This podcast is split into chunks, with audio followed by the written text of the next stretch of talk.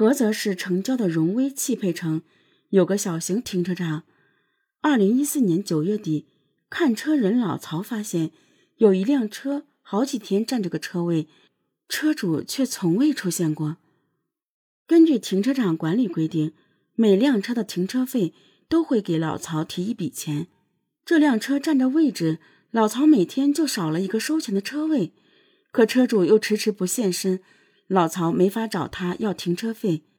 十月六日，老曹终于按耐不住了，围着车子转，透过玻璃往里瞅，想看看有没有什么线索能联系到车主。结果这一看，老曹发现车里好多地方都是暗红色的东西，像是血迹。老曹立马报了警。民警过来后一经核查。发现这竟然是他们一直苦苦追寻却不见踪影的受害人文鹏的轿车。技术人员对车子进行勘查，车内的暗红色物质确实为人血，经比对正是死者文鹏的。民警立即对周边商户展开走访，寻找目击证人，却没有人能提供有价值的线索。不过走访时，民警发现汽配城门口。有个旋转的监控探头，似乎能拍摄到停车场方向。功夫不负有心人，排查发现，九月十八日凌晨一点二十一分，受害人车辆驶入停车场，一名男子从车上下来，边走边打电话，随后消失在监控中。警方根据男子行进的方向，调取沿途的探头，成功在另一个探头里。找到了男子的正面影像，锁定了嫌疑人。嫌疑人一路都在打电话，最后乘出租车离开了汽配城。虽然监控探头里看不清出租车的号牌，但警方根据事发时间及地点，很快就找到了那辆出租车，并确定嫌疑人的下车地点在菏泽市郊的毛庄附近。有了嫌疑人的正面画像，又有了疑似落脚地点。警方迅速开展走访，很快就确定了嫌疑人的身份，户籍地为毛庄旁一村庄的村民毛江平。就在警方准备前往毛江平家中对其实施抓捕时，却通过旅馆业登记记录发现他流窜到了菏泽市区大学路附近的一家旅馆。二零一四年十月七日夜晚，警方快速出击，成功将毛江平抓捕归案。经审讯，毛江平对杀害文鹏并抛尸的事实供认不讳。让人惊讶的是，毛江平并不认识文鹏，他的杀人动机起源于一起小小的汽车刮蹭。毛江平从小生活在菏泽农村，十五岁辍学后进入社会闯荡。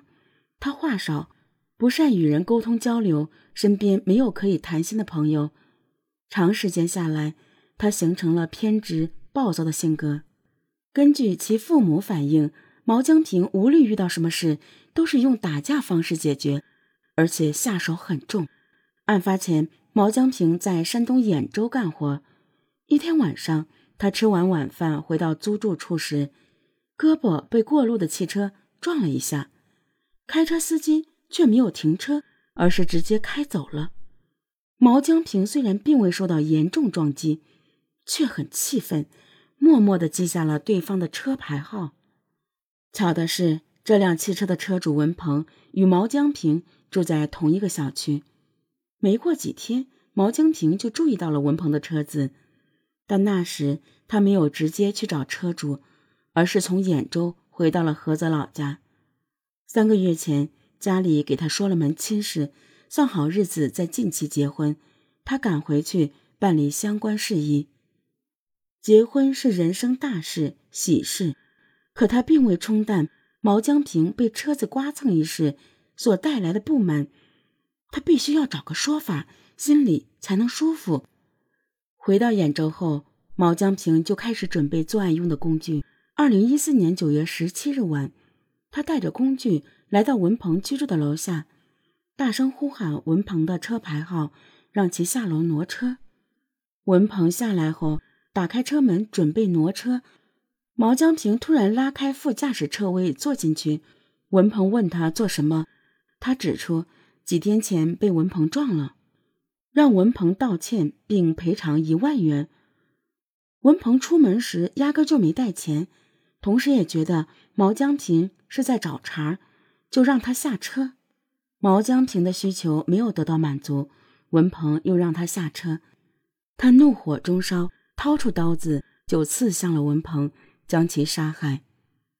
杀人后，毛江平在车里坐了两分钟，萌生了抛尸的想法。他打开副驾驶车门，下去后转过身来。将文鹏的尸体拖到副驾驶位上，再关上车门，自己走到驾驶位坐上去，开车离开了小区，抛尸弃车。毛江平自以为做的天衣无缝，并在二零一四年十月一日如期举行了婚礼。但为了稳妥起见，他那段时间隔一两天就会去汽配城的停车场看看文鹏的车。十月六号时。他过去发现车子不见了，一问得知是警察把车拖走了，他顿时慌了，担心警察会查到自己，就抛下刚刚结婚五天的妻子，离家潜逃了，直到被警方捉住。至此，案件水落石出，经法院审理，毛江平杀人罪名成立，被判处死刑。